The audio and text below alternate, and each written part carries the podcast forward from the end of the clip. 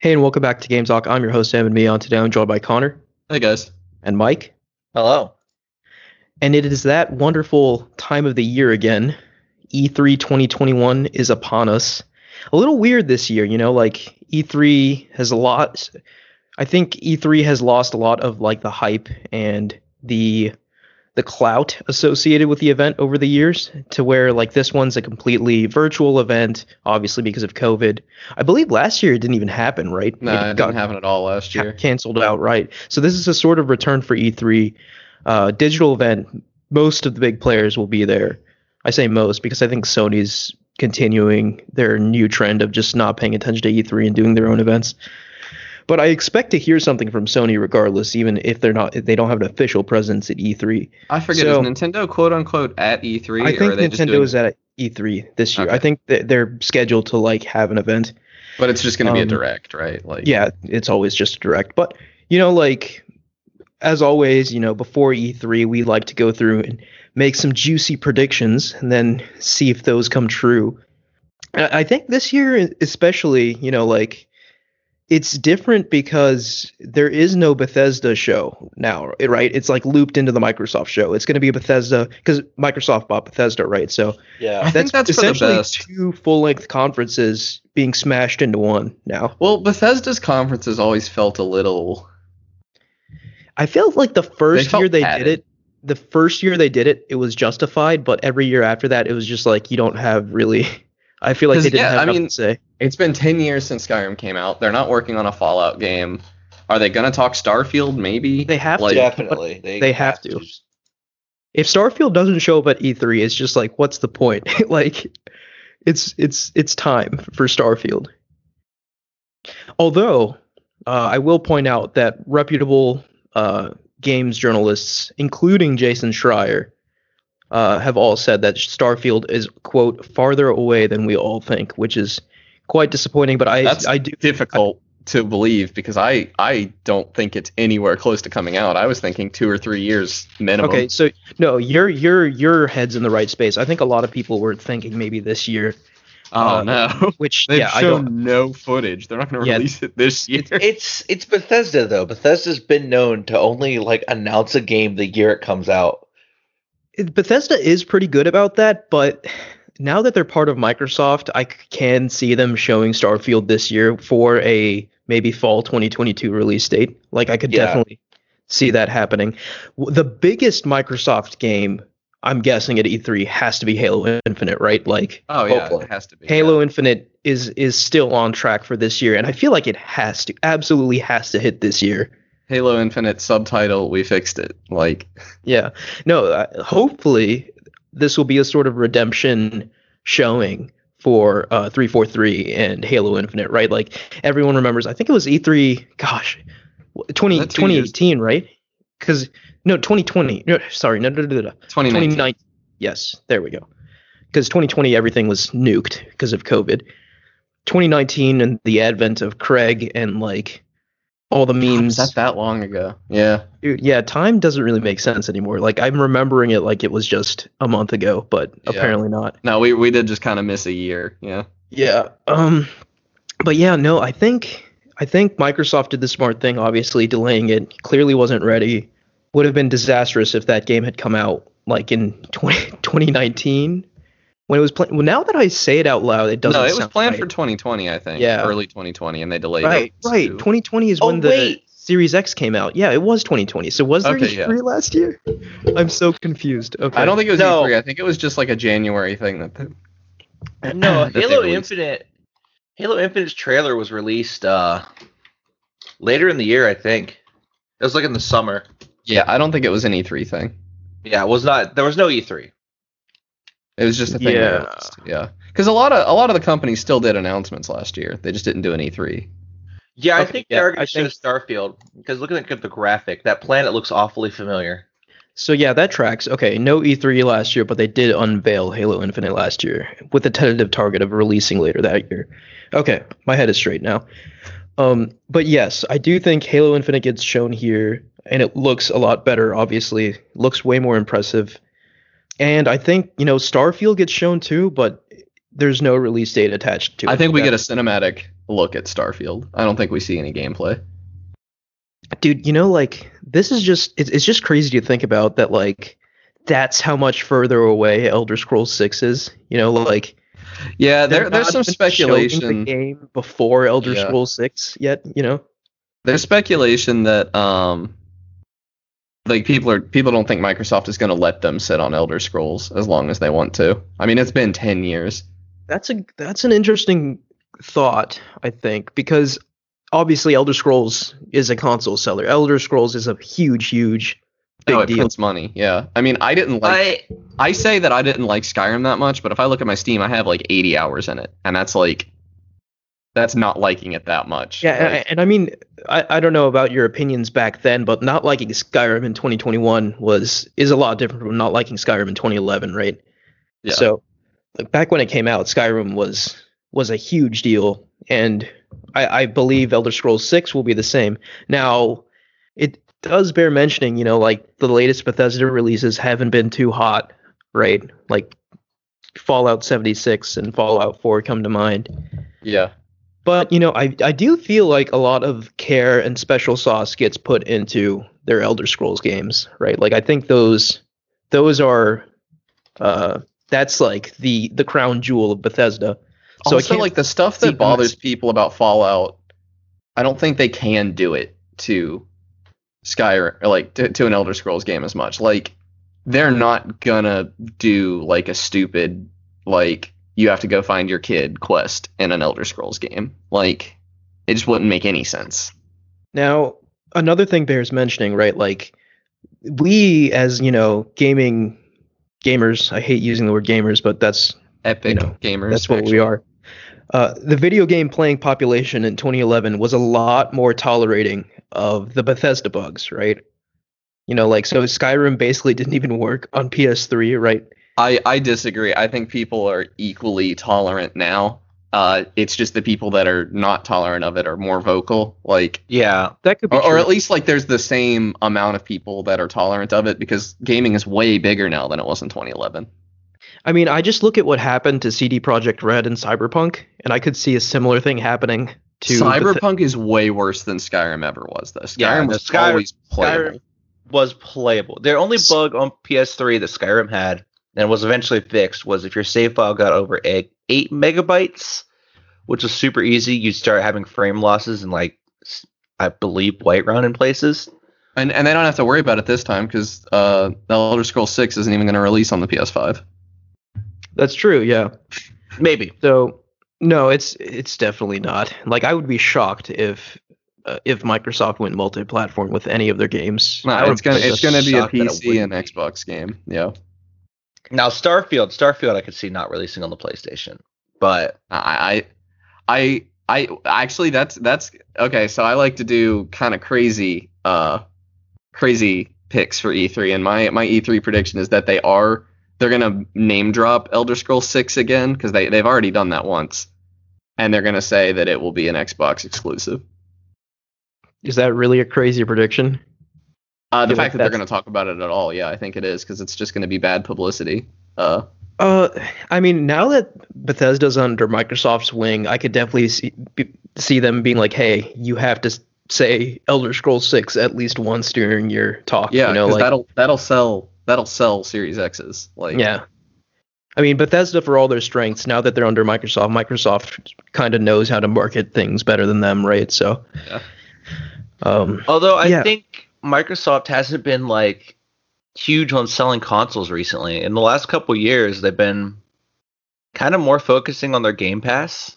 Yeah, I mean that's Microsoft's all about Game Pass now, and you know I I do think you know Starfield will be a huge title for Game Pass, and eventually Elder Scrolls Six will be as well. And and speaking of Game Pass, you know Microsoft has so many studios now. It'd be interesting to think to see if we'd see anything else. You know, obviously we we've been talking about Bethesda at E3, but Microsoft has a bunch of other studios too. Um, I don't know if we'll see anything. Uh, we, we we did talk about E uh, three four three. I don't think Hellblade is anywhere close to being ready, so I doubt we get to see that. I How you also, know? d- like why why I mean, we haven't heard anything from. well, we haven't had that. an E3.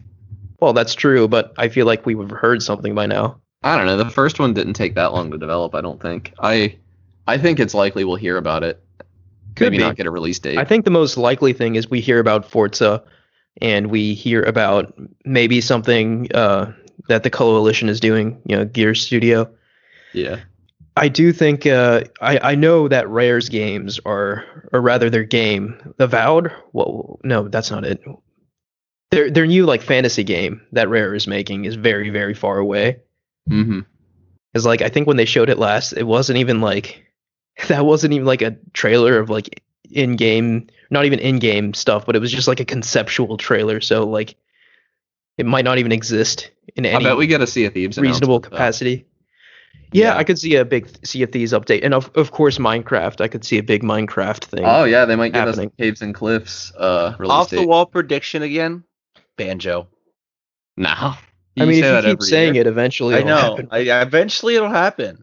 But who- okay, so here's the question: Who's gonna make Banjo though? Because it's not going to be rare. It's gonna be. Bethesda Banjo. Uh, We're gonna have Okay. a Banjo epic RPG.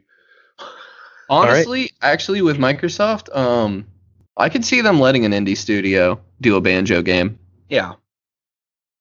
Like, yeah, they, they would give it to an indie studio and then pump them full of money uh, Yeah. to make it. Uh, you know, Although I think Rare owns the IP, not Microsoft, but oh yeah, and Microsoft, Microsoft. well, doesn't own Microsoft Rare, owns? Rare. yeah, I think Microsoft So- owns Rare now. So oh, by- well then, yeah. So it's a non-issue because like that's becoming more and more of a thing lately, as like companies being willing to like loosen the uh loosen the reins on an IP Yeah. a little bit and let an I indie think take a swing.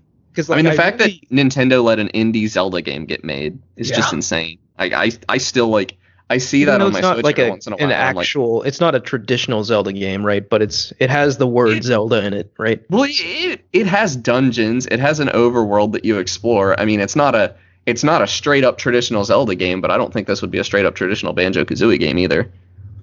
Yeah, and and just to get back to Rare for a second, I really don't think they're interested in Banjo Kazooie anymore. Because like Rare back in the day, when back when they made Banjo, was a very different company, right? Like most of the staff that made Banjo split off and made Playtonic, right? Yeah, uh, and did a for really- Yooka-Laylee, Yeah.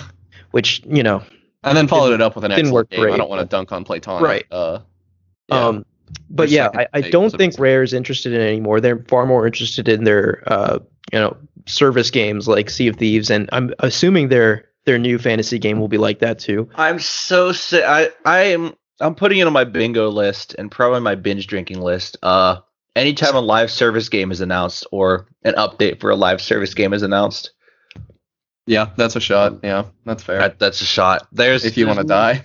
yeah, if you want to die. So speaking of live service games like uh I, I mean ubisoft will be here too right like and i when when we say live service games i think of ubisoft. That's kind of their their bread and butter i think. And they even said i think they said in one of their latest like conferences that they're going to be focusing more on live service games going forward. I think we brought that up on the show. I'm if so they even say services. Rayman's name, you have to drink an entire bottle.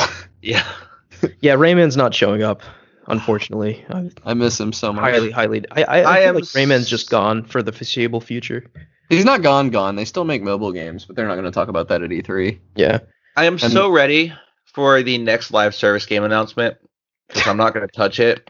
I hate live service games. It's so obnoxious. But you play uh don't you play uh Warframe. gosh, Warframe, yeah. The thing is, Warframe's free.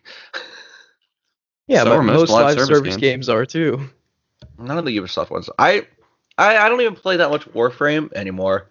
I only go back into it occasionally. But Mm. the thing about like live service games, especially when they launch, is that you get maybe maybe 30, 40 hours of gameplay.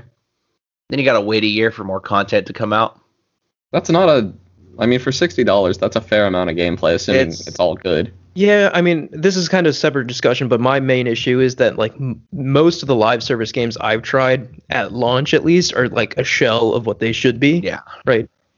And then the content eventually comes, but like it's it's more like they're selling a promise rather than yeah, I'm game. not I'm not keen on a promise. I don't want to I mean, I- yeah, I always just wait. for a game to be good.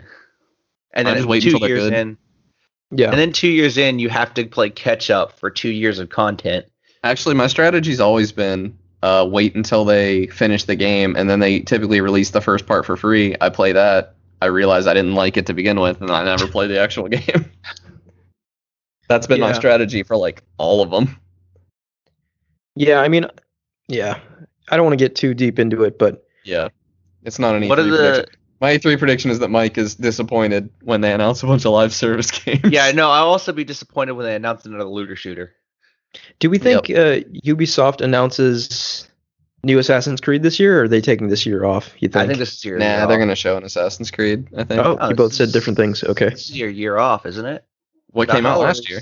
Uh, Valhalla came out last year. Oh yeah, probably is. Well, they'll probably talk about what the next one's gonna be though. It's just not gonna come out this year. We're gonna get a Battlefield reveal. That's hundred percent. Well, that's EA. That, that's that's EA, right? Yeah. So yeah, I mean EA will be here too, certainly. yeah, I mean EA destroyed Battlefield 5, so they need to pinch off another one. They need to do a good one. I mean, I don't know. I think uh, this one's got a lot of hype behind it, right? They're saying once again it'll it'll kill Call of Duty. It Whether will. that's true, we'll see. but I mean, if it's in a modern era, maybe. yeah, I I think uh, speaking of Call of Duty, you know, Activision's going to be there too. I wonder if we'll finally get uh, the reveal of the destined to fail Call of Duty for 2021. Oh my God, is Activision really gonna roll up and only talk about Call of Duty? That's all they have, isn't it? I mean, that's kind of what they're focusing on, right? But I'm sure Blizzard has their own Blizzard- things going on. no, Blizzard right. doesn't announce things till BlizzCon. Overwatch in November. Yeah, no. Overwatch 2's had a lot of announcements lately, though. They'll probably talk Overwatch. I, I don't think Blizzard's ever appeared at an E3 though. They usually save all their announcements for BlizzCon. Yeah, but Yeah. Activision's gonna be desperate. I mean, all they have, they've literally d- nuked everything they have in the But here's the thing. Unfortunately, Activision is big enough to where like they really don't need to care about E3, right? Like they can, like like Yeah. Mike said, Blizz- Blizzard can hold their own event, and like, Yeah. I mean, Activision could put put out a Call of Duty t- trailer tomorrow, and it'll have like hundred million views in a month. You know, like it doesn't really matter for them. That's it doesn't look like Activision's actually having a uh, a conference. Really? Okay. So maybe they're not there then this year. Yeah, TennoCon 2021 is July 17th, so Warframe's going to have their announcements that month. I see. Okay. It's the only thing Yeah, I, I mean- watched. Okay, so Ubisoft, EA, Microsoft um, are all going to be present in some capacity, I imagine. Microsoft Uh, Square. by the way. Microsoft is June 13th uh, at 1 p.m. Eastern. So that's kind of exciting. I'll be sure to check that out. Square's going to appear. God, Sega. Square's gonna show the new Final Fantasy, probably the PS5 exclusive one. There's going to be Final Fantasy 16. They're going to share. They're probably going to share parts of the the remake. The I seven think we're gonna remake. see Dragon Quest 12, uh, because it's been a pretty long time since 11 came So out. there's a special Dragon Quest event tomorrow, or today actually. Oh, how did uh, I not know that? It's at 8:30 p.m. Uh, PT, so 11:30 at night, I guess. Image, Image will like this one. Bandai Namco is coming in to E3 this year. Why would Huh. I like it? Because that might Elden be. Ring. Uh, Oh wow, I totally missed the connection. Yeah, I'm not. Totally yeah, missed it. yeah, I'm not. I don't think we're seeing Elden Ring this year, unfortunately. me neither. Which just begs the question: Why did you reveal it at the Game Awards? Like in what was it, 2019, something crazy like that? Well, they didn't know COVID was gonna happen for one thing. That's true. know? That's very true. Yeah. COVID I has hurt think- a lot of these. Oh, Take a Two's appearing. Take Two might announce a new ro- uh, new uh, GTA. Not I a think chance. Not a GTA chance. Six is going to get. Doesn't announced Take Two Dude, own? Take uh, Two, uh, Rockstar is so big.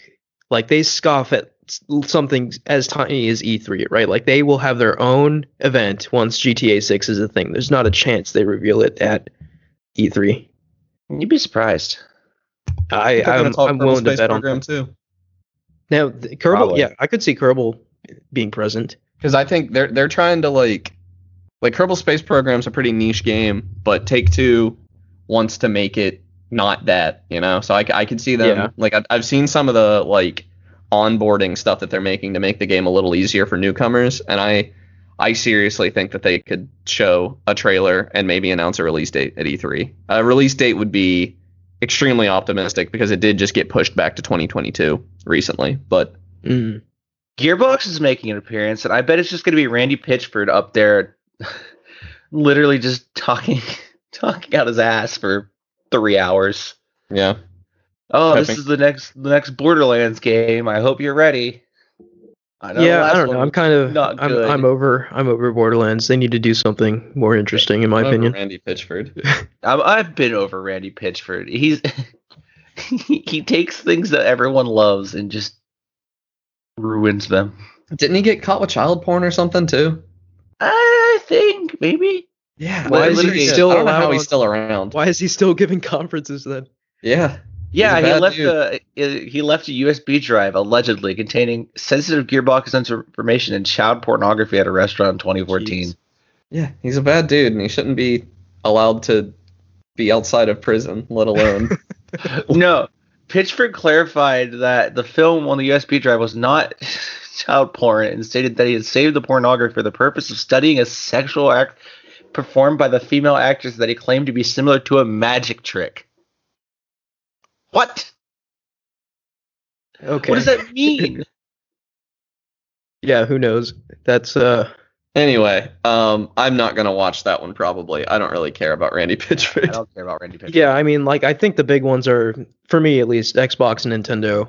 Yeah. No. I wanna. I wanna talk about Nintendo because. Uh. Yeah, yeah. So what do you think? Nintendo is actually potentially the most interesting one to me here because I think they're the biggest wild card right now. So we're gonna see Pokemon Arceus. We're gonna see another trailer for that. It's not gonna look any better, and the fans are gonna turn on them because Yeah. they announced that release date, which is way too soon for them to make that game functional. Um, Yeah, they're I also mean, gonna act like they're saying the release date for the first time, even though they have announced it already, because Nintendo does that all the time for some reason. Mhm. And uh, I think we're gonna get footage of Breath of the Wild 2. that's kind of what date. I was thinking about, right? Like that's the most interesting thing for me. Like if we finally see Breath of the Wild 2 and potentially get a re- release date, because I still is, think it's possible for this year. Do you think they announced the. Switch Pro at E E3? Yeah, I was thinking about that too. Like, uh, I feel like it's more Nintendo for them to d- uh, do it like in an event, right? Like, because Nintendo Switch like got its own event, right? Yeah.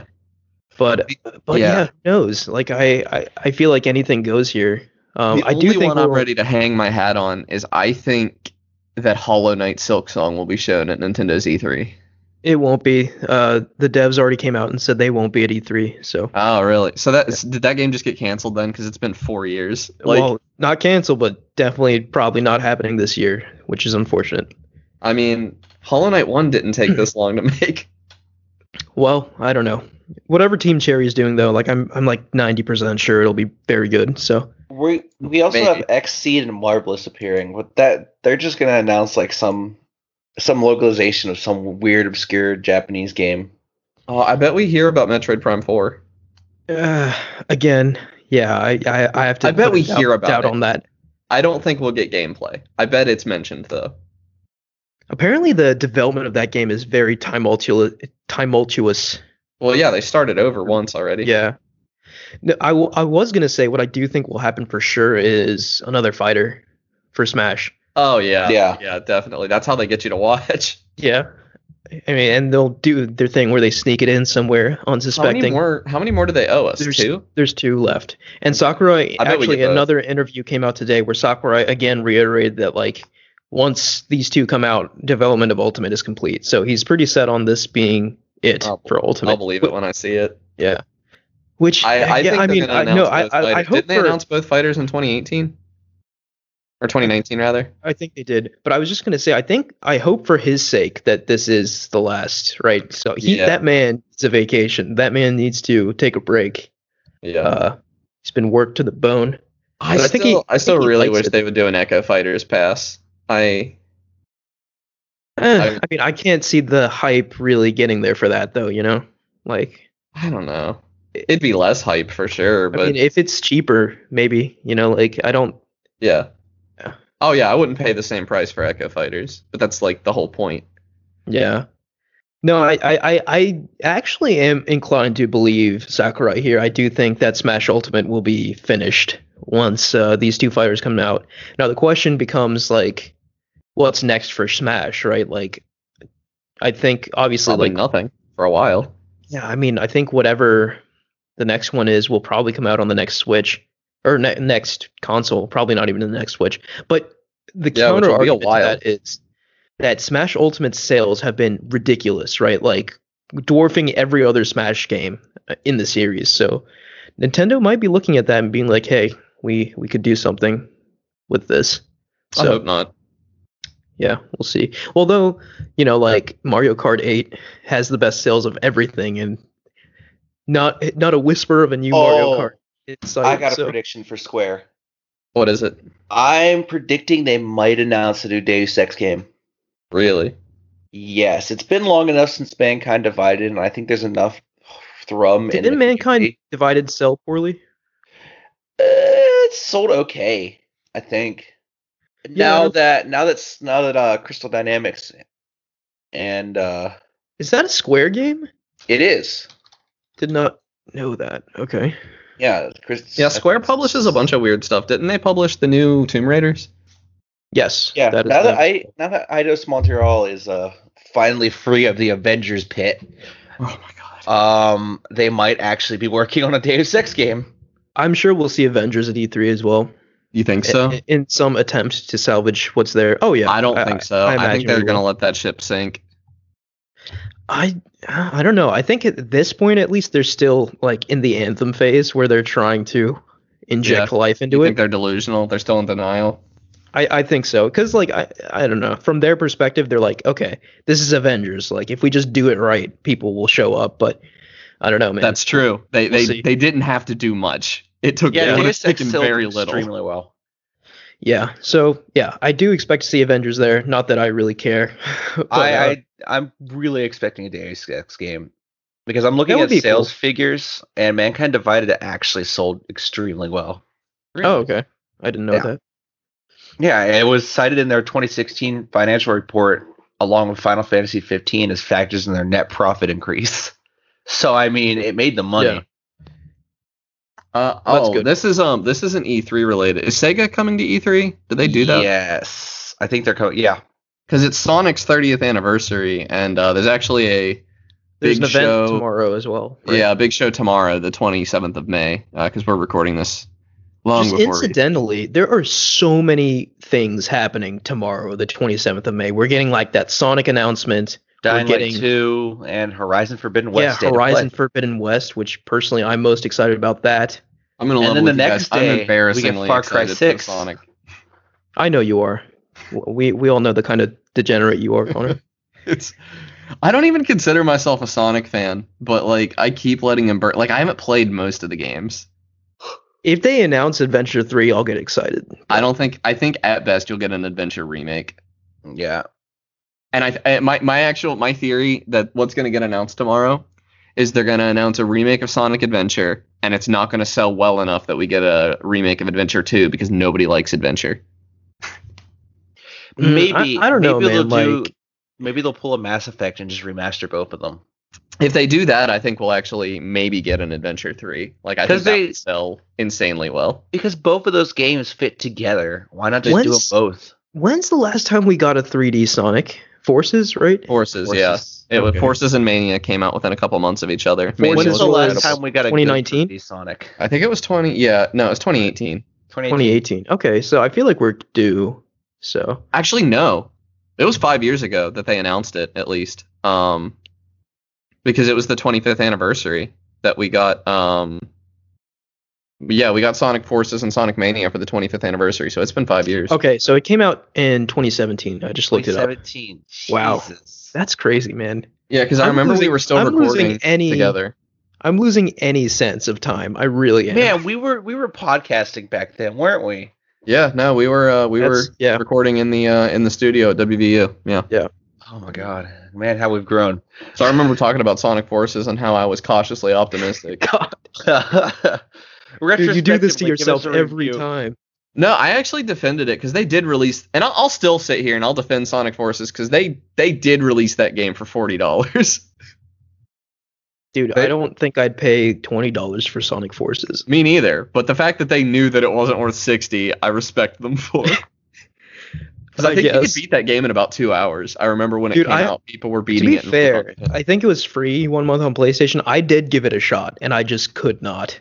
Oh, I wouldn't. I wouldn't have bothered. Sonic Mania is incredible though. That game. Oh yeah, Sonic is a Mania is one of the masterpiece. best, if According not to the best. Sega, though, Sonic Forces Sonic sold games. well. I think I figured I figured Sega out. So Sega will make a 3D Sonic game on like a shoestring budget, and then when it sells three copies, they could just say, "Yep, it sold well. Let's make another 3D Sonic game."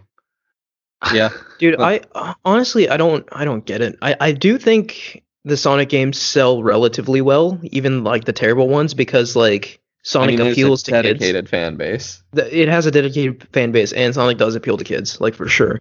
Yeah, there's always that But- one person who's just gonna buy a Sonic. I mean, Sonic fans Uh, are almost as bad as Disney game. adults. Like, they're ravenous. Yeah, and I I don't know. Maybe if they were a little more selective, we could motivate Sega to make a good game, but that's not going to happen. Yeah, so Sega, we we were originally talking about Nintendo. Um, I hope we see Breath of the Wild too. I hope we see a new Switch, but yeah, Nintendo's sort of a wild card, and I think Actually, here's here's what I'm going to say that I think will happen, because because there's precedent for this. They're going to show the Switch Pro, and it's going to have footage of what you at first think is Breath of the Wild playing on it, but you're to like people are going to be dissecting the footage and realize that it's areas that aren't in Breath of the Wild one, and it's actually Breath of the Wild two footage that they give us, but they're not going to actually make a big deal out of it. mm, I don't know about that. I mean, that's that's a bold prediction, but I they did that think- with Mario Odyssey. I think that when they announce Zelda, it's going to be very loud and bombastic. Well, they've already announced it. Well, when they show it.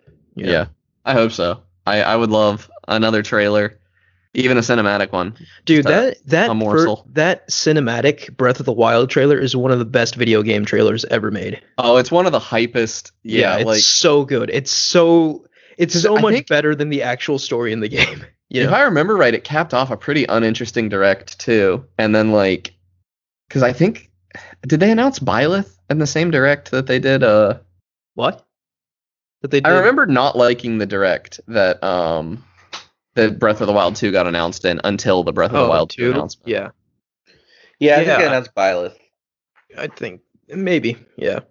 But a- anyway, I remember thinking that like that saved it. Like that that several minute clip made it worth Oh, the yeah. hour I or whatever I'd spent watching. Yeah, I'd watch hours of garbage if we if it meant we saw Zelda at the end of it. Are you kidding me? Like Oh yeah. But uh yeah, I think yeah, I think that's a safe-ish bet for Nintendo. I do think they'll surprise us with something no one sees coming. I do think Nintendo has that And right it's going to be a. Donkey Kong game made by the Super, Mario, Odyssey, Odi- Odyssey team. Yeah, Yep. that's that's kind of neat. I, I bet they announced that at E3, and I'm excited for it. You know, I, I I- don't think Sorry, go ahead. I think a 3D Donkey Kong could be good. It's going to be I- 2D. Oh, it's going to be 2D. Yes. Where have we heard that? The developers are in the same story that confirmed that the Odyssey developers were making it. It was confirmed to be a 2D game. Those were rumors. Those weren't. They didn't confirm anything. Uh, I mean, it's basically And also, basically the. I, I mean, the, what I read was that different sources were reporting that it was 3D versus 2D. There was no consensus. I would be all for a 3D game made by Yeah, I, I think the they were only Odyssey saying it was 2D because it's Donkey Kong and Donkey Kong. Oh, okay. The Breath of the Wild 2 trailer came out in 2019, so it was all there with Banjo and uh Oh, that must have been just Hero. a really good direct then. Yeah, that was They a got- fantastic it was a direct. fantastic direct. That was Luigi's an E3 Mansion direct. 3, I w- really quick, uh, I Link's Awakening remaster. just remembered something pretty relevant. Really quick, back to Square Enix. There's supposedly a huge leak brewing for Square Enix, and one of the confirmed games out of that leak was a Souls-like Final Fantasy game. So Oh, it- I like a don't fi- like that. That's Final Fantasy idea. action RPG. So I don't know. Like I could get into it if it's good. Like if it's a like a Nioh type game. Like I love Nioh. No, Uh, my problem with that is the Final Fantasy has drifted into a like a Souls like has to have a dark setting for me. Yeah. So Souls like is a very bl- broad term, right? Yeah, So if, if, think if they're saying it's a Final Fan, if it's a Final Fantasy action RPG with dodge rolling, that could be good. so Calling that a Souls like I don't know. extremely if- stupid. Souls like doesn't imply the atmosphere to me personally, at least, because like I think Jedi Fallen Order is a Souls like. Like the in- inspirations are clearly there, Yeah, but it's not I- like a dark. I just hate the term Souls like because Dark Souls was not the first game, or Demon Souls even, to be like it's just a 3D action game with a dodge roll. Like Well, I- I think it's more of just the exploratory nature of it with the boss fights and everything taken together, packaged into one term, which is I guess. Yeah. whether it's you know whether it's appropriate or not. But Anyway, Yeah. if that's what it is, I, I could be down, but I don't. Final Fantasy has always kind of flubbed the. uh Like they, they tried to do it a bit in Final Fantasy 15. They tried to do a darker atmosphere, and it just. It worked okay for a short amount of time, but I think if they had tried to do a whole game like that, it would have been not great. yeah, I mean, we'll see. I mean, there's there's a reason why like From Software is seemingly the only one who can really nail it. You know, like Jedi Fall- Fallen Order is a great game, but I don't think it handle uh, holds a candle next to you know Dark Souls or Bloodborne or anything like that. So I- I'd be at least be interested to see their attempt at it. And I think uh, another company that bears mentioning is Sony, even though they're not going to be at E3 proper. Um, I do think we'll get some sort of maybe like video, brief, brief video pr- presentation from them because I do think they've really gone the Nintendo route of just releasing, you know, uh, Sony state of plays throughout the year and just sort of ignoring all major events. So we'll see like the Last of Us remake. We'll see. I don't, I don't think we'll see that revealed until the HBO series is like imminently coming out. I Oh, really, really? don't think we'll hear from Naughty Dog at all. Uh, be- especially because we just got a big update from Naughty Dog. They released a PS5 patch for The Last of Us Part Two, uh, so it runs at 60 now on PS5. Mhm. Yeah. Um, so I don't think we'll hear from Naughty Dog. I do think maybe we'll see a brief God of War teaser from Sony Santa Monica because I don't hmm. think that game's coming out this year. Maybe like a teaser for next year or something to you think a teaser whet, for Spider-Man 2? whet our appetites. You know, it's weird. Like I don't think so because I feel like Ratchet is in the spotlight right now. But I don't know. Like I i- if we do get a teaser for Spider-Man 2, that would be absolutely wild. Just like considering what Insomniac like their sheer output, you know, like Miles and then Ratchet and then you already see gameplay of Spider-Man 2. That's just be like I feel like that's just too much I Too mean, are those the same teams? I know it's all Insomniac, but is that the same team? I don't, I don't know. think I, I think they're separate teams, but I I I imagine it's I, I do feel like it's just I mean, uh, don't get me wrong, I would love it, but it just seems like too good to be true. Right. Maybe Yeah. the PS5 needs games though. like I mean, I feel like it's getting games. Like especially it's doing a lot better than the PS4 was. Yeah, right. That's like, where I was going with that. Like It's doing a whole lot better than the PS4, but it, it doesn't take much. I mean, but certainly the games are coming. We know like Yeah. you know the big you know and obviously horizon is probably going to come out later this year especially with that direct or state of play happening tomorrow uh, very excited for that one but yeah th- these are all known quantities right like these are all sequels to things that we know exist you know god of war spider-man horizon and we did get something new with returnal which i very much appreciated but Yeah, like I saw i'm some footage of Returnal. That game looks amazing. it's it's great, dude. It's people are a bunch of babies playing that game. I tell you what. All I see Uh, is well, that's every rogue like People are Yeah. terrible at them. yeah. Um, but no, I, I- am interested to see because I did see a statement from Jim Ryan saying like like yes, we have like a bunch of you know sequels to our IP in the works, but we have just as many new IP in the works as well. So I, I'm excited to see some fresh new things from Sony as well.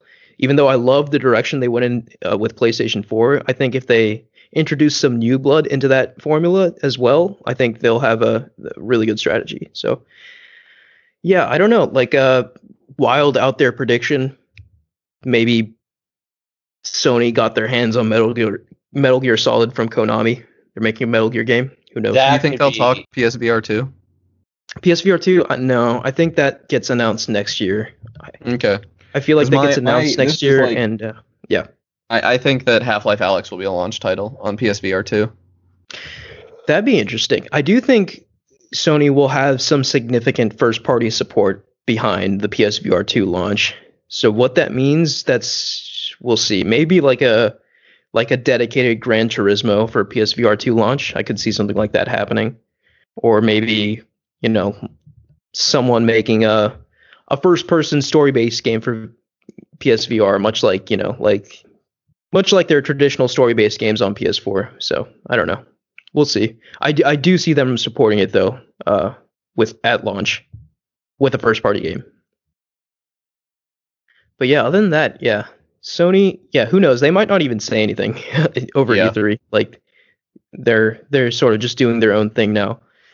But I think that that covers E3 in in the broad strokes at least. And uh, I'm sure as always we'll get some surprises and we'll we'll react afterwards to what we got right, what we didn't get right, and what we liked and didn't like. But but yeah, overall, I think I'm excited to see E3 again. Uh, even though it's in a very different capacity to what we're used to. It's just it's just a nice time of year if you're a fan of video games. I think. Yeah, I I'll. I mean, you know me. I'll probably watch the Nintendo one. The rest, I'll probably watch the trailers for. Yeah, I, I I expect myself to at least watch Microsoft and Nintendo, uh, and then I'll, I'll- I'll certainly be paying attention to everything though. Just I'll be keeping an eye on like social media during them. So if something blows up, I'll I'll tune in. Yeah. But yeah, exciting stuff. Any other thoughts, feelings on E3 for this year, I don't think so. Connor? No, I think uh, I think we covered everything. Okay. Uh, do we want to talk about what we're playing? Uh, yeah, I've been kind of dying to talk about Subnautica again. Yeah, you mentioned you finally beat it. I did. I had to start completely over because I built a new PC and the Epic Game Store apparently didn't do cloud saves for that game, which is infuriating. I don't think Epic has cloud save. No, they do. They they definitely have them because I kept them for some games, but yeah, I had to start Subnautica over, which was very frustrating because I don't find the beginning of that game very fun. Uh, it was it was interesting the first time. I I just am so conflicted with Subnautica. I don't think I could recommend that game to anybody, um, which sucks because I think when Subnautica is good, it's extremely good. But yeah, like, I'm interested to see why you say that because Subnautica is definitely high on my like get to like I'm going to play it one day list. It, it But, has uh, like a 30 hour playtime, something like that. I think I beat it in somewhere between 26 and 30 hours. 10 of those hours are incredible, and 20 of them I hated every second of. Like, but I so felt like what- I what's to like play the moment get to the good moment part. gameplay, right? It's a very exploration based game, kind of like Lo- yeah, and No the Man's Sky. exploration is extremely good. Like Yeah. discovering a new area, exploring it, super fun. But eventually you get to a point where you're like, hey, like I need to be able to craft this item that I haven't discovered yet, and y- th- there's no, there's zero guidance there. You're just stuck swimming around until you find that item or look up where to find that item, and there's nothing. And that happened to me twice in this playthrough. I needed a moon pool uh, to charge stuff, to charge my sea, like to charge my submarine and my you know my submersibles, and then I needed um uh the last Cyclops part, which is the big submarine, and I couldn't find that anywhere, and I had to look that up because weirdly enough, you so for the to get the Cyclops, you have to find I think three parts of the Cyclops hull, the Cyclops engine, and the Cyclops bridge. I had found the bridge and the engine in one like both in one area and so i'm looking around i'm like if those are both here surely the, the hull is here right and i spent probably an hour and a half looking around for that before i finally looked it up and no the hull is found in a totally different biome and so i had to swim over to that and It's find lame. it. yeah extremely lame and like okay so here's my thing this is a f- solvable problem. Extremely like design wise extremely easily solvable. Development time eh, i don't know. But this was an early access game you know they had they had the money. They could have fixed this. The locations are nonsense. The locations you find an item have nothing nothing to do with that item with one exception.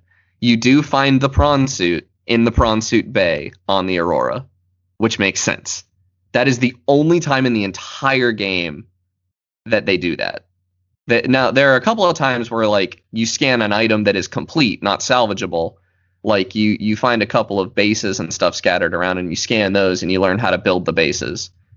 That is but those are like the only two things that are like that. Everything else it's completely random where they decided to throw this salvage and it's infuriating. Cuz like these these areas are extremely fun to explore for the first time, but like once you've come to terms with them, they're not challenging there's no interesting gameplay to it. You're just swimming around scanning stuff. And like the the lore is fun to read. I think Is all there- the writing in this game is excellent. And that's like um, what kept me is- going. Is there also a horror element to this game, or am I thinking Not something else? intentionally. Okay. Um, if you have thalassophobia, then yeah, it's kind of scary. It's a bunch of open water, and there are uh, things Leviathan class life forms that you run into, and I think that is also when, ironically, when Subnautica is at its best. Uh, this was not really intended by the developers, but when you are like, you know, pooping your pants running away from one of these Leviathans or something, or like when something you need is in their territory and you have to go get it, that's extremely good early game. Once you get to mid game, you unlock a couple of items that make Leviathans a little more than a nuisance, and they give that to you way quicker than they should. And suddenly you just they're just kind of annoying to go past, and they're not they're nothing, and that Uh-huh. that frustrates me. And they also, I don't know, I expected the game to ramp up more than it did.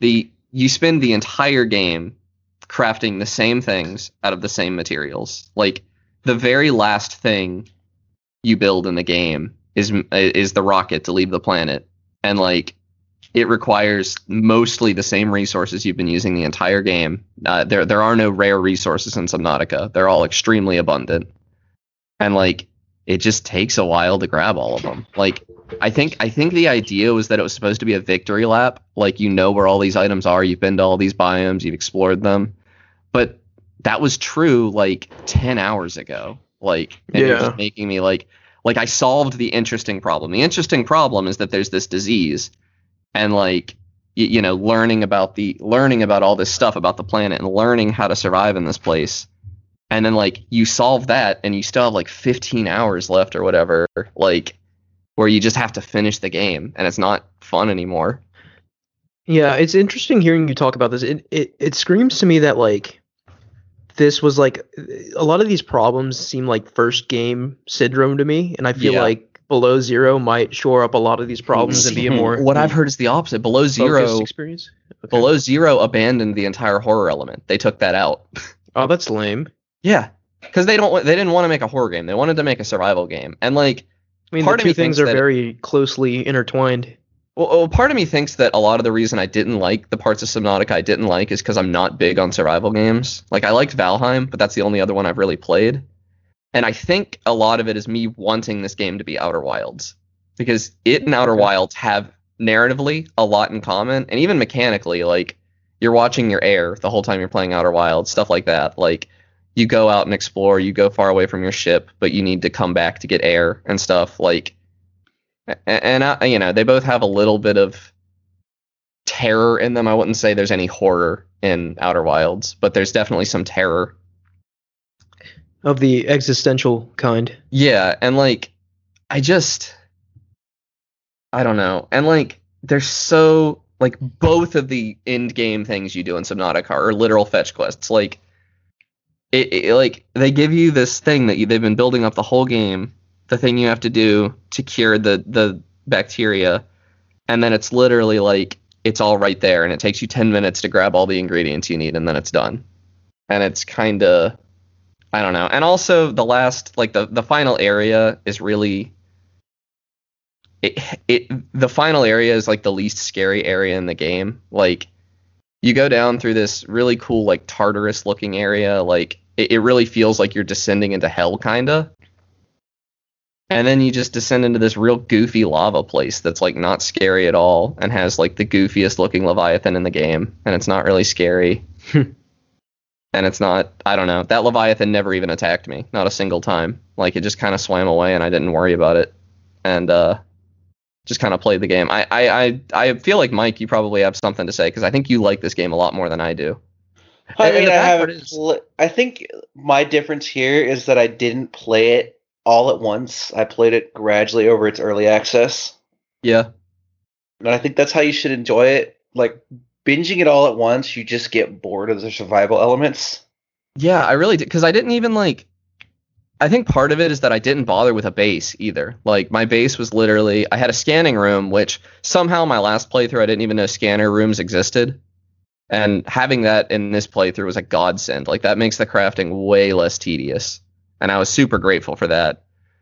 But like i don't know. The the parts that were good were the exploration. I, di- I didn't really care the base building i think could have been fun but the inventory management aspect of that was really frustrating I, I think the inventory system's pretty bad, and uh, you just kind of it takes a lot of ingredients to build a lot of base parts, and like the payoff isn't great because like if you if you have a single grow bed growing marble marble melons, I think they're called, you'd never have to worry about food or water again. Like they grow fast enough that you just don't ever have to think about them again. Yeah. Um, my air tank was massive. I think I found like a. Uh, I didn't even craft my air tank. I found one in a. Uh, what are they called? The things other players leave behind. Time capsules. And I think the time capsule system is pretty smart. But I found like a high capacity air tank in that, and never had to think about air again, because I it was like the highest value one, and I just put that on. I don't think I ever crafted one. And uh, that and a rebreather, and suddenly I never really thought about air either. Um, I also think y- you you should save scum in this game. I think because uh, if you lose your Cyclops with your prawn suit in it, you just lost like two hours of gameplay that you're gonna have to spend rebuilding it, and that's not fun.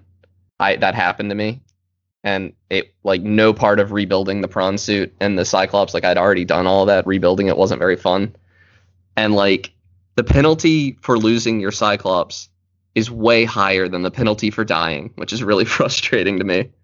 And also, for the record, I didn't lose my Cyclops because I ran into a Leviathan. I lost my Cyclops because a Leviathan chased me into the ecological dead zone, which is off the map, and I didn't realize it. I, I just I got confused. My map awareness was gone, and I drifted down. And there's a Leviathan down in the uh, ecological dead zone because that's just the edge of the map, and you get like insta killed if you go down there. Yeah. And so I couldn't even retrieve anything off of my Cyclops. Like it was just gone. And I was extremely frustrated. And my last save had been three hours ago. So I just, I don't know. I, I don't understand why this game is so well liked, really. Or I do. I understand perfectly well because the, the good parts of this game are like 9, 9.5 out of 10. Like if this game was 20 hours shorter and was only like the exploratory parts, then I would have paid whatever amount of money they wanted for it, and it would have been like a nine out of ten for me. But because all the rest of the game is there, it drops to like a five or a six, I think. Interesting. Yeah. Yeah, I don't know. Like, it's kind of disappointing to hear that uh, you've heard at least that Below Zero, the sequel, suffers from a lot of the same issues. I mean, you I, saw all the Leviathans in Below Zero, and they're not even trying to be scary. Like, th- well, I, okay. not- So uh, horror stuff aside, I'm talking about the bloat aspects. Do you think it's a more focused experience? uh, I don't know that because all Yeah. the people I've seen talking about Below Zero are huge fans of Subnautica as well. So Okay, so might be worth keeping an eye on Below Zero just to see if they address any of your issues. well, but- it's out. oh yeah, I forgot it is out. Yeah, I thought about picking it up because if it, you know, I was looking at reviews for it because I thought like if it did fix my issues, like if it was a less bloated game, I think I would like it more. But I saw that they actually took out all my favorite stuff. Like they took out the Cyclops, which is my favorite vehicle to drive, and uh, most of what I saw was that like the biomes were smaller, the whole map was smaller, there was kind of less depth to it. I also, for a game that's all about going deeper and going deeper, I thought that the final depth of Subnautica was not particularly impressive. like, I didn't feel like I was that deep. I, I honestly think that they kind of got the biome order wrong. I think uh, the Lost River should have been after the volcanic area, in my opinion, but that's neither here nor there. God, you talking about biomes and and volcanic areas just makes me want to play Returnal again. yeah, I really want to play Returnal. I wish I had a PS5. I think. I think you'd really enjoy it. I think I would too, because I'm a huge roguelike fan. But yeah, that's just on that's the off chance that you'll play it someday, I recommend avoiding like boss fight footage because like some of those been, are very yeah. special. Okay. I've been avoiding it. Yeah, I, all I watched was Game Maker's Toolkit, and he didn't fight any of the bosses in his play. Gotcha. Okay. But yeah, I uh, if you like survival games, you'll probably like Subnautica as a survival game with a story tacked onto the side. If you like Subnautica for the story, you're probably you, you might enjoy the story, but you're gonna have a bad time. Also, I think I think another reason that it kind of needed all the bloat is because like I actually I watched Joseph Anderson's video about it, and it kind of ruined the story for me because when How you long look was at his video? Just out of curiosity. I believe it was an hour and a half, maybe two hours. It's kind of short for him. Okay. Yeah, but uh, I watched his. I, I didn't watch it all at once. I watched it over two days. but I uh I I actually disagreed a lot with him. He actually liked the survival stuff more than the story. and uh, the more he talked, the less I liked the story because he kind of pointed out a lot of really stupid parts about it, and uh, that made it less fun for me too.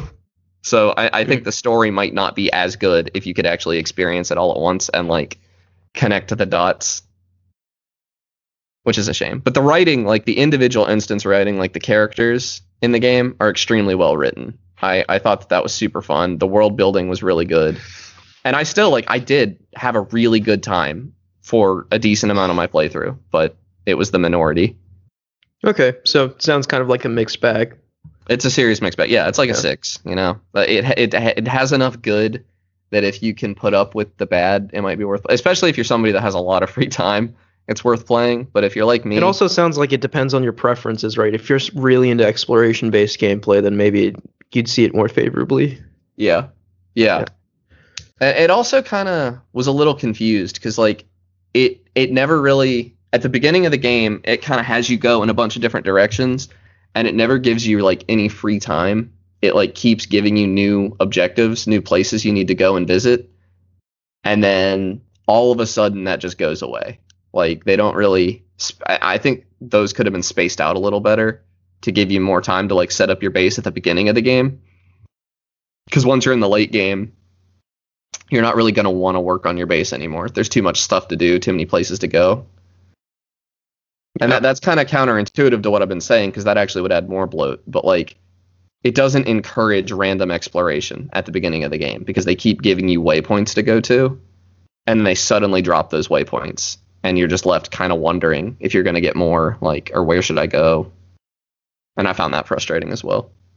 But anyway, it's it's not a terrible game, but it I don't know. I think I would have been I kind of wish I'd never played it because I spent 30 hours on it and I felt like I had to finish it. I was not there the last 4 hours of Subnautica had nothing interesting for me and I Hmm. I just felt like I needed to see the credits roll. Yeah, I get that. Sometimes you you feel like you've just Uh, invested yeah, I'd put so too much much time you, into you should it. just get I over needed- with. Yeah. But like building the rocket, I they that that whole part of the game just doesn't need to be there. Building the rocket at the end, it just felt completely superfluous. It was a bunch of doing the same stuff you've already done, and then the rocket flies away. The cutscene's not even that interesting. So then it just makes me think, you know, for the sequel, do you crash on another aquatic planet or something? I don't know. It's uh, Below Zero is the same planet. It's uh it's a prequel, I think. Oh, okay. No, uh, Below Zero is a sequel. Oh, it is. Yeah, it's same planet, just on a different area of the planet. Yeah, I know it was on like a polar ice cap, but why? Wait, how long into the future does it take place? Uh, a couple years. because like part of the canon of the first game is that there's like where you land is the only place on the planet that has any life. Uh, I don't. I think Below Zero takes place a little while after. Hold on. It would have to be a pretty long time for life to like restore to a meaningful way on an entire planet. I don't know. They might just retcon it a bit. Yeah, they probably not- The canon is not interesting enough to to not retcon, in my opinion. So I mean, they retcon Below Zero's story. really, Yeah, originally it had a story where you like had a had a base or something, and then you fell into a cave, and then I just kind of fixed it. Hmm. Okay. Well, anyway, Mike, what have you been uh playing? Uh, other than Mass Effect, I started Mass Effect Legendary Edition finally, but Nice. uh, I took a blast to the past and started playing Turok Two again. This What? is a it's, it's a shooter from 1998. Uh, Turok Two, uh, Seeds of Evil, okay. Originally released on PC and N64, and re-released on PC in the last decade, I think. I don't remember what date it re-released, but God, is it fun! Like the movement feels good. Everything in that game just feels so fluid. And this is a shooter from 1998. dude, this Is there was kinda like a like shooter like yeah, golden age back then. like it's remastered. I was running it in 100. I was trying to run it on 144, but apparently it was locking itself to 60 for some reason, and I was unsure why. Maybe a restart would have fixed it, but I did not check it there. But it it runs really well. It looks okay for a game from 1998. if for a game that released on the N64, it's not bad. Ah, so it was originally an N64 game. Interesting. Yeah. It's got a lot of dedicated fans. Yeah. Is it the one with the dinosaurs? Yes, it is the one with the dinosaurs. Okay. It's the one with the. Wait a uh, minute. Yeah, I, I feel like I've seen Turok arcade machines around. Am I crazy? Is that a thing? I think that's Uh, the thing. Maybe. Yeah. Anyway, go ahead. It also has one of my favorite weapons in uh, FPS history. Which the, is cere- the cerebral bore. what's it do? Oh Uh, well, it's gory. Um, it it's a weapon that like you fire, it tracks somebody's head and just digs in. yeah, it's it's just over the top gore. It's so out So it's like- there. Automatic headshot. More than that, there's like this bloody animation as their brains are dug out or something. It's really, it's really just over the top. Like it's so over the top, you just can't help but find it campy at times. Like shooting someone with a pistol will cause liters of blood to come out of them. But I it's gotta say, this plus. this is just listening to it sounds a lot like Doom. Yeah, it's, it's it has some doom blood in it. There's also I mean, that was the age of Quake and Doom. So Yeah. like, Yeah, there's a lot of levels are also a lot about collecting things or doing certain things or finding objectives. Like the first level has you save four children or and activate three distress beacons plus the optimal optional uh, collection uh, collectibles like the feathers and stuff. Plus every time you collect a hundred of these like diamond coin things, he yells, "I am Turok," and then you get an extra life. that's awesome. It sounds It's very 90s. so awesome. You just hear it and you're like, oh, this is great. Like the gunplay feels good for again for a game from 1998. Uh, honestly, it's the, probably the best way to enjoy the game. It's crisp. You move quite quickly. It honestly, it feels like I'm playing Doom 2016, but this is again 1998. I would- I would definitely and with recommend it dinosaurs. and with dinosaurs. I haven't gotten to the first couple levels yet. I know it gets a little confusing, especially like I think Lair the Blind ones, because some of the maps are labyrinths and they really require you to have either a keen sense of navigation or a strategy guide open. Like on my first run through of the first map, I did not find all the objectives. Hmm. Oh, of the first map. Yeah. Wow. The game Yeah. does provide you with uh the well the remake provides you with heads up displays like little exclamation points where objectives are through walls when you're close. So it gets rid of a lot of the a lot of the tedium that the original game had.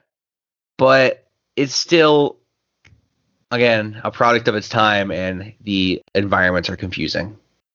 Sounds kind of neat. That's about all I have to say about it. It's it's Turok. Just play it. I don't even know how much it is.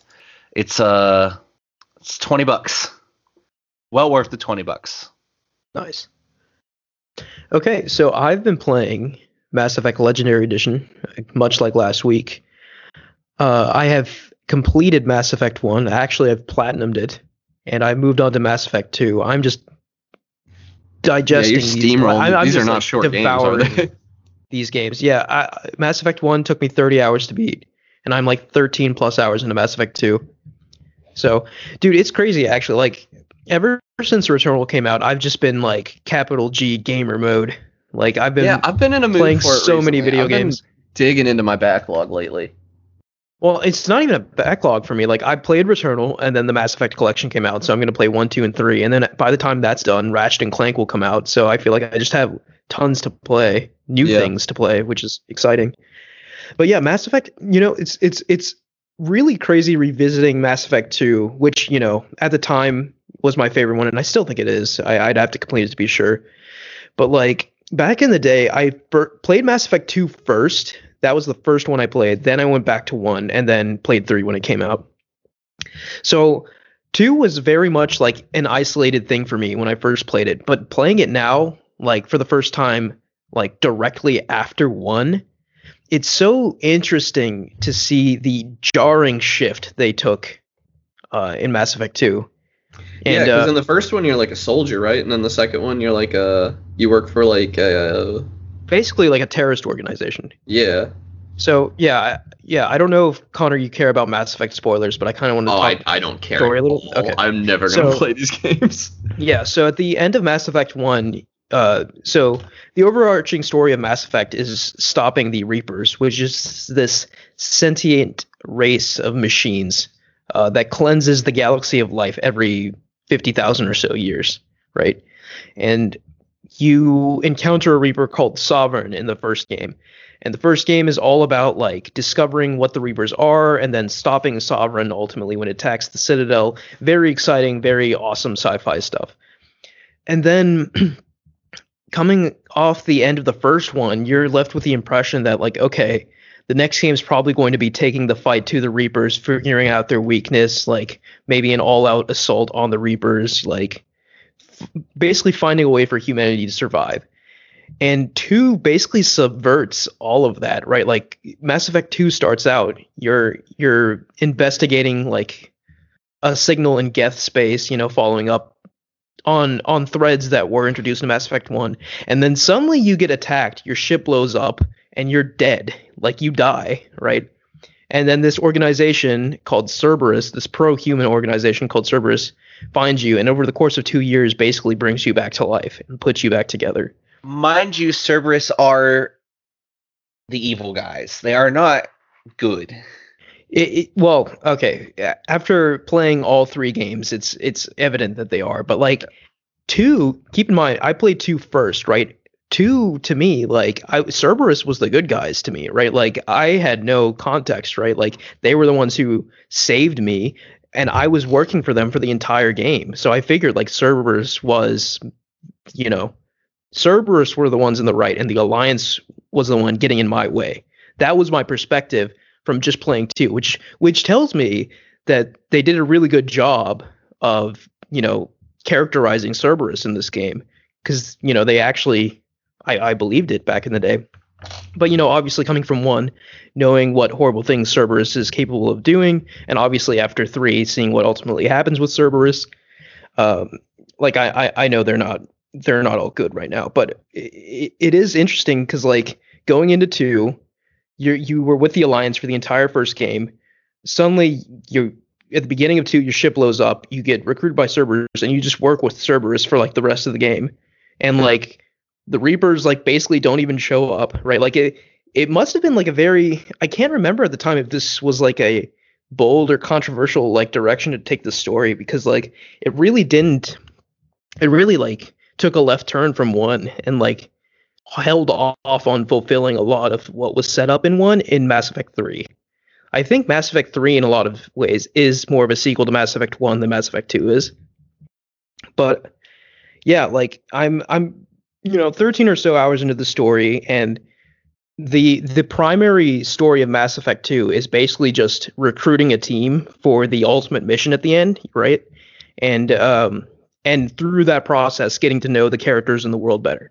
And I think that's why it really is my favorite of the three. Because, like I said last week, I think the strength of the Mass Effect games is their character and world. The story is, you know, all well and good, but like the character in the world is where this really shines. And Mass Effect 2 is all about that, you know, forming connections with your squad mates, g- doing their loyalty missions, recruiting new squad mates, and and all that jazz. And then ultimately, you know, when you go on the suicide mission at the end of the game, it makes it that much more impactful because like all these people you spent the entire game making connection with, if you make the wrong call, they're they're dead, you know, and they're going to be gone for the next game. So I, I really think the way they handled Mass Effect 2 in in in just building everything around the suicide mission at the end, the entire game is structured around that. Uh, and and I think they really pulled it off because like when when you finally get there, the stakes are just so high because you know like you know this this is it. You know like potentially like you if if you don't play your cards right during that last sequence, like, literally everyone with you can die, and uh, they just won't be in Mass Effect Three, which is which is pretty wild, I think. Um, but yeah, Mass Effect Two, fantastic game. To continue playing it. Hopefully, uh, beat it here and then move on to three before Ratchet and Clank comes out. And uh, that's what I've been playing. All right, I think that's going to do it for us this week. Thank you guys for listening. You can follow us at Podcast Game Talk on Twitter. Please like, rate, and review us on any podcast service you use, and click the link in the description of this podcast to join our Discord and talk to us there. Thank you, Connor and Mike. Yep. See you guys next week. Yeah, see you next time.